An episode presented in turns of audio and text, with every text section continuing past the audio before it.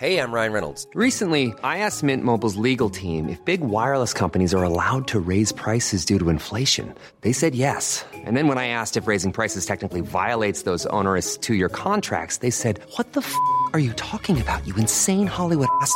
F- So to recap, we're cutting the price of Mint Unlimited from $30 a month to just $15 a month. Give it a try at mintmobile.com slash switch. $45 upfront for three months plus taxes and fees. Promo rate for new customers for limited time. Unlimited more than 40 gigabytes per month. Slows. Full terms at mintmobile.com.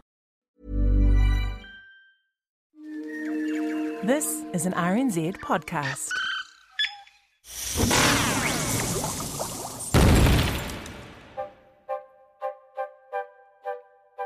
Kia ora, and welcome to Elemental from RNZ.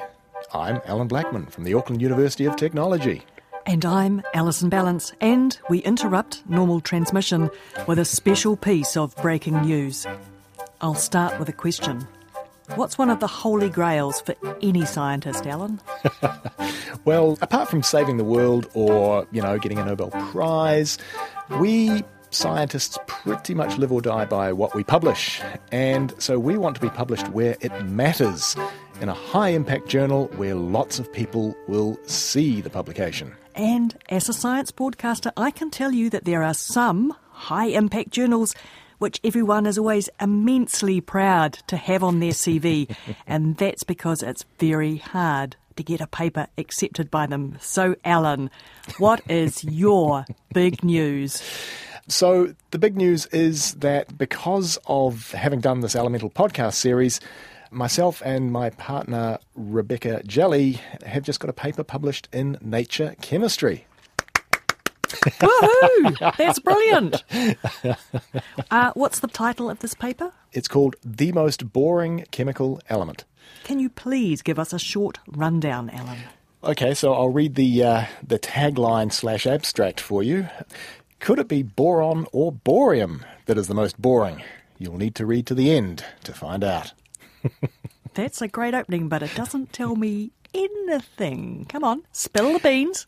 Well, okay, so essentially we started off by defining the word boring, and um, so that automatically excludes some obvious candidates, like, for example, phosphorus, you know, that bursts into flame uh, automatically in air, fluorine, that reacts with uh, every chemical element pretty much, uranium, it's radioactive, it's fissionable. So what we did was to look on the chemistry index, which is called SciFinder, and this index is all of the papers that have ever been published in chemistry. And what we were looking at was the number of papers that every element on the periodic table had appeared in. I presume this tells you how many publications are associated with each element. Yes, indeed. Yeah. And you were hoping that you could simply go, oh, that one's got hardly anything, it must be dead boring. that was the idea, yes, to begin with, yes. Right, so which were the most and the least cited elements? So carbon, probably not surprisingly, had uh, around about 3.3 million citations, and the fewest was uh, francium with 2,392. So does that make francium the most boring element? Well, mm, well, no, it doesn't actually, because there's got to be a reason why francium is the element that is least cited in the literature, and so that obviously then makes it interesting, doesn't it? so francium can't possibly be the most boring because it's the least cited. So, um, yeah, so, so straight away when we did this, we sort of uh, realised the shortcomings of this approach. So we had another go and we systematically appraised all of the elements on the periodic table. You mean at this point you realised you actually had to do some work? Uh, yes, exactly. You're, you're, you're so right. Yes, this wasn't in, going to end up as easy as we thought it would be. So what we did was then we went through group by group on the periodic table to find individual candidates. And again, having been through the Elemental podcast, there's something interesting about every damn element on the periodic table. We know that.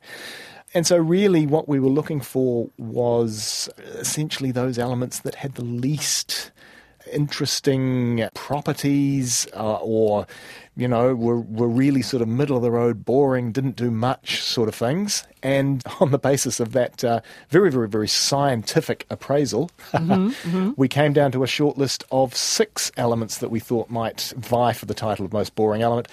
We reckon strontium, scandium, hafnium, praseodymium, thulium, and protactinium.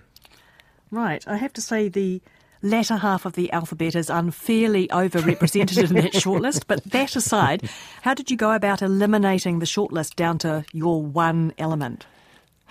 Well, that was really tough because then what we did was to go back to the number of citations that we got from SciFinder.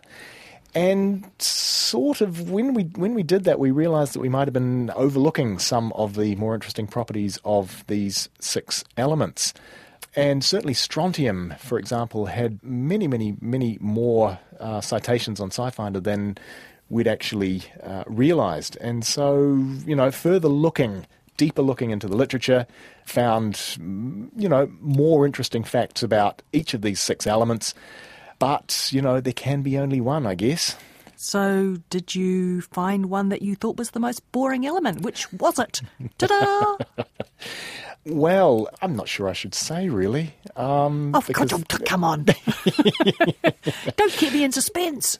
Well, if we went through our sort of systematic appraisal of all of them, then we might have thought that protactinium possibly would be the most boring element. However, However, yes, however, however, protactinium has still got around about 4,000 or so citations on SciFinder. And what that means is that there are people who have studied and do study protactinium. Probably not as many people who have studied and do study carbon, but that's not the point. Protactinium is interesting enough for some people to want to study it. And so basically what we said was that there is no such thing as the most boring element. That gives it away, doesn't it? nicely dodged, Professor. That's the same principle as there's no such thing as an ugly baby. They're all beautiful to someone. Yep, yep. So somebody out there finds protactinium interesting and therefore it can't be boring. Indeed. It's a very philosophical distinction, I think. Yes, and being unpopular is not the same thing as being boring. I, I, I totally think that's uh, very, very true. And of course, we don't expect people to agree with us necessarily, and um, obviously, everyone's going to have their own opinions on this.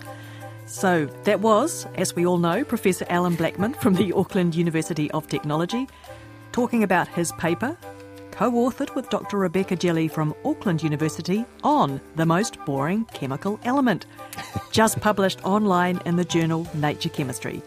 You'll find a link on our webpage, rnz.co.nz slash chemistry, or just search online. It's well worth a read. You've been listening to a bonus episode of the Elemental Podcast about a scientific, or maybe not, paper inspired by this very same podcast, which you will find in all the usual podcast places. I'm Alan Blackman. And I'm Alison Ballance. Matewa.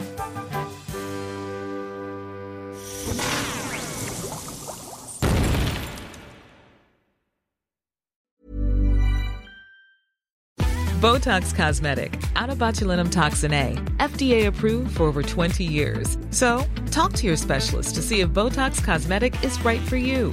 For full prescribing information, including boxed warning, visit BotoxCosmetic.com or call 877-351-0300. Remember to ask for Botox Cosmetic by name. To see for yourself and learn more, visit BotoxCosmetic.com. That's BotoxCosmetic.com.